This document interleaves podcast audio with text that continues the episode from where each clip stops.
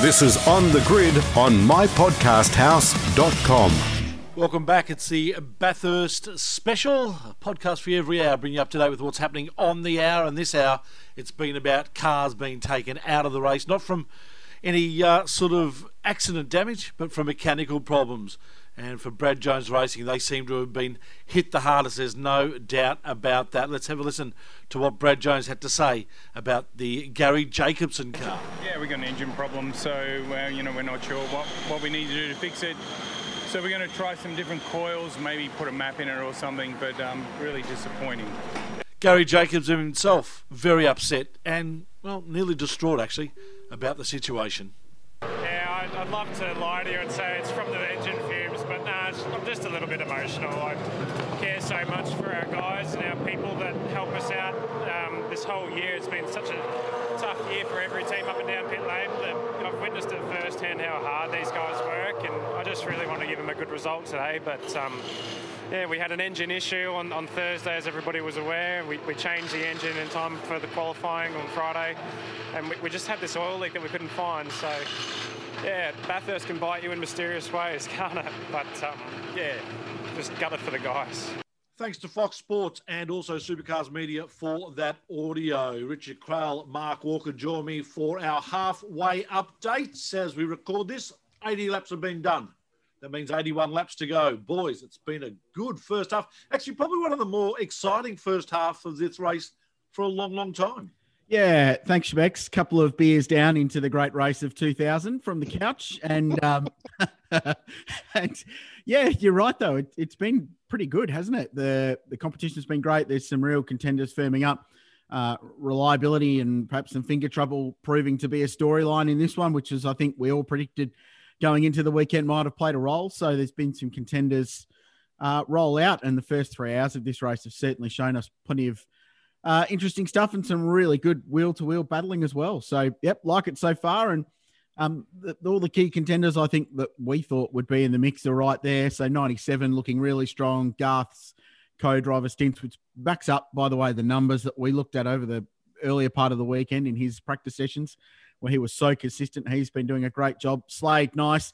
Crucial in that last stop where they jumped uh, D'Alberto and Davison in the stop with car 17. So they've got some track position now over them. Um, and the fuel numbers apparently are that it's still a full tank of juice. So it might have just been a really good stop from those guys on the on the brake change there as well, especially. So um, that that could be a critical moment, Mark, playing out later in the motor race that 17 gets that track position because unlike the 97, they've got that potential to stack at some point later on today. Absolutely. And it's crucial to get it done now because if there was a safety car that came just at the time when everyone had to pit, they'd be stuck behind 12. They'd lose all that track position and they'd never, ever get it back. So it's crucial to get it back as soon as possible. And they're well and truly in the game. How was it that nobody had a big one in the wet? That was Oh, huge. yeah, Yeah, yeah. it was huge. No Yeah, so- we were just recording that last hourly update as it started raining and, and it was hold your breath Australia Neil Crompton kind of stuff, wasn't it? As they all barreled across the top. But yeah, remarkable stuff. Boy, a few cars I want to point out, lads, um, Yep. that have done a, a super job. Team 18, as they have been all year, creeping up on it. Um, as we talk, Bieber in sixth place in car 18, a really good double stint from Mark Winterbottom just before. So they're going along nicely. Dean Fiore's epic double that he did at the start has really paid off and it's given them good track position as well. He's back in the car now, but Scott Pye hauled that thing into the 10. So both of those cars going along nicely and, and inside the top 10. So I reckon they're two standout performers for mine at the halfway mark without actually having much TV time. Yep. Gutted for Garry Jacobson there. Oh, How was the emotion there? Paul Yeah. Gaz, Yeah, uh, we been on the road that. for 105 days and uh, he's out of the running. Uh, shame too, Brad Jones Racing, they've essentially got three of their four in trouble and the other one's out of the race essentially. So tough old day for Brad Jones Racing like they had here last year.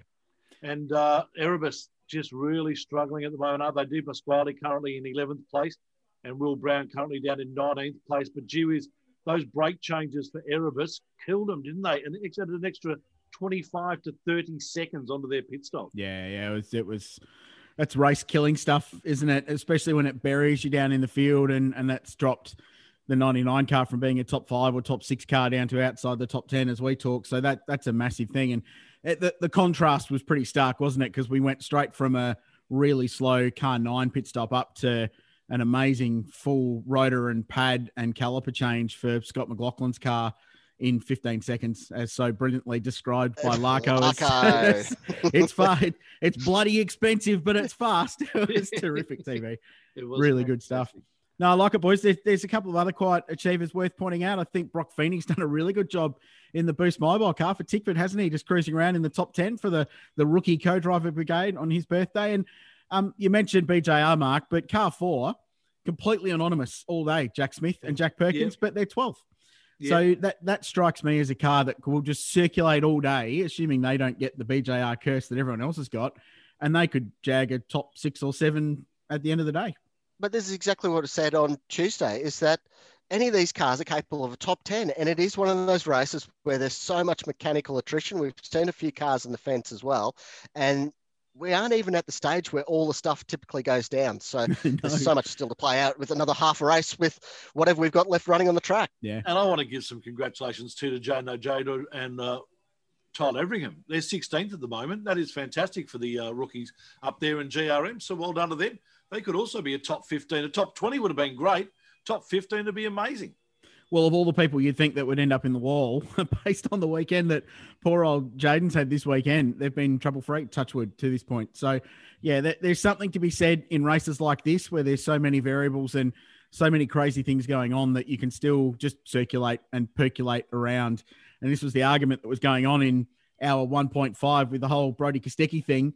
Um, ultimately, he probably did a pretty good job in that stint, and they yeah. were let down by the pit stop more than that stint. But he was also off the road at the chase three times, had a shortcut at Skyline once, and they're all the little one percenters that in this motor race will end up costing you. Or just add that element of risk where you end up parked against a barrier somewhere. Yeah, exactly right. All right, guys, we'll leave it there. We'll be back with our fourth hour update in an hour's time. I reckon as this race rolls on, it is Garth Tander and Shane Van Gisbergen leading 83 laps down.